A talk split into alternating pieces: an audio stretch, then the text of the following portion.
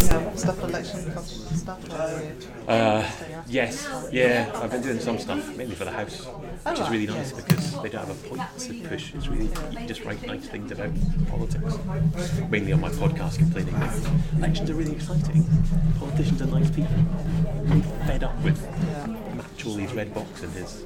Politicians are all oh, rubbish. It's quite funny, but you know.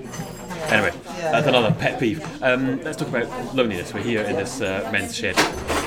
Um, why men? Why particularly men? Is there some sort of particular aspect to male loneliness that is different to other aspects? You know, whether that's mums or women or old age or whatever. So through the year we've been talking about how loneliness affects different groups of people. But one of the stark things about men experiencing loneliness is how many men would not admit to Yeah. friends and uh, family that they're feeling like this. So a, a stigma thing and a stiffer lip culture, which perhaps precludes men from talking about their feelings. And also, often during your life, especially if you're a married couple, uh, it tends to be the woman who keeps those relationships going with friends and families. Yeah. the man finds himself on his own. Yeah. Uh, he may not have that, that sort of couple of those networks to, to sustain him. And so, one of the great things about this project that we're in today, the Sheds Project, which mainly is uh, used by men in this uh, Yes. community in Camden, is about men coming together with a shared interest. Not coming along saying, I'm here because I'm lonely. They're here because they are always doing woodwork and making things. But it's a way to build up those relationships, to nurture those uh, skills, and to have a routine as well, which is also Yes. important. Yeah, it's really interesting. Um, you know, in a way, it would be nice if men would all just go to a cafe and sit and talk about their feelings, but they won't. I mean, we have to deal, for whatever reason, they're not No, produced that way. And, often, and I see this as, as a local MP, often the, things that do exist, particularly for older people, are lunch clubs, reminiscence uh, groups, Yes. uh, craft-based uh, activities. Uh, and when you go there, you may see one or two men, but it's mainly Yeah. women. Uh, the great thing about the Sheds project um, is that it does attract men. Uh, it reaches a need uh, that, that is out there uh, that thing like this Men in Sheds project is fulfilling. And it may be that some people come to the project are feeling lonely and experiencing loneliness in their Yeah. everyday lives. Other men uh, may in the future be on their own. Yes. But perhaps being involved in a project like this means they're less likely to be lonely even if they are on their own. Yeah, I mean that's sort of what I'm looking at with the whole men man friend project, as I call it. Um, is exactly that. It's not that I don't have friends, but it's also not that I'm having a heart attack, but I still go for a run to try and avoid that somewhere down the road.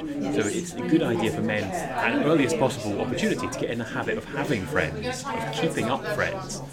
But men aren't necessarily that good at that. So uh, Keeping up um, friendships is really important, but so is keeping up activities. Uh, because uh, you know, whether you've got an interest in running or in uh, woodwork or Yeah. in uh, listening to, to jazz music, if you keep those things up, then if in later life you are on your own or if a relationship breaks down or family and friends move away, you've got those networks, you've got that social capital. So it's not just about combating loneliness in the here and now, it's also making people more resilient, if, Yeah. as it were, so that you're less likely to experience loneliness. Because some people are on their own, live on their own, Yeah. But they're not lonely. Yes. Uh, other people may live with somebody and, and be in a Yes. relationship and yet be lonely. Uh, and so it's about having those routines, keeping those interests and those friendships Yeah. um, uh, up so that you're less likely to experience loneliness when something happens in your life, whether that be retirement,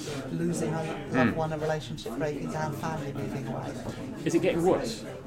I mean, I suppose loneliness in general and particularly male loneliness. Statistics do suggest that it is getting worse. I think part of that is that uh, we are increasingly leading very busy lives, working longer hours, working for longer, uh, people moving away from friends and family. In some ways, finding an atomised existence Yeah. with people, um, not necessarily knowing your neighbours, whereas when you were growing up, you may have known your Yeah. next door neighbours. Uh, and, and so there are some trends in society that we should uh, worry about. You know, also things like cuts to public transport in rural areas, Mm-hmm. the closure of community spaces, whether those be libraries or community centres, uh, um, through the cuts that we've experienced in recent years, means there are fewer places for people to come together.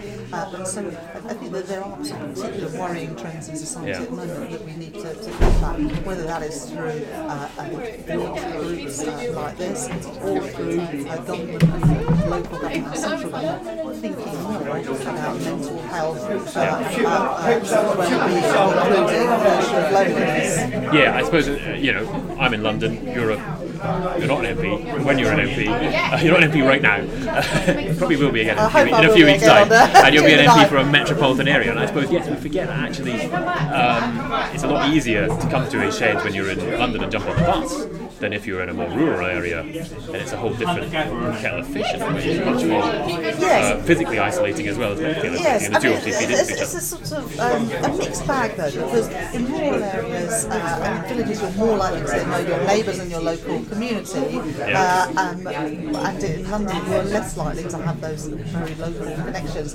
But as you say, London, is very easy to get out and about to be part of uh, things, whereas seeing your, um, your your bus service that takes you into the nearest town Yeah. uh, perhaps then it is harder to take part in these sort of community uh, activities. But uh, cities tend to be more lonely places than uh, villages and towns Yeah, true. Yeah, okay. Uh, can I just ask you a couple of questions about the campaign, not necessarily about politics, but um, you're looking forward to it? Six weeks of campaigning, or whatever down to now, four or five weeks? So, uh, yeah, five, five weeks tomorrow, James. Uh, uh, we've already been at it for two weeks. Uh, so uh, I don't think the question is whether the candidates it whether the electorate might be. Uh, but no, I'll be spending the next five weeks on doors, visiting local uh, community Yeah. groups up in West Leeds. Do you look forward to it? Do you like I really enjoy talking to people about their concerns. You find out uh, um, in uh, election campaigns more than Yeah. other times exactly what is uh, going on because you're out and about every day. Whereas the usual life of an MP is that you're in Westminster Yeah. for half the week and now full time in our constituencies, experiencing life on the ground.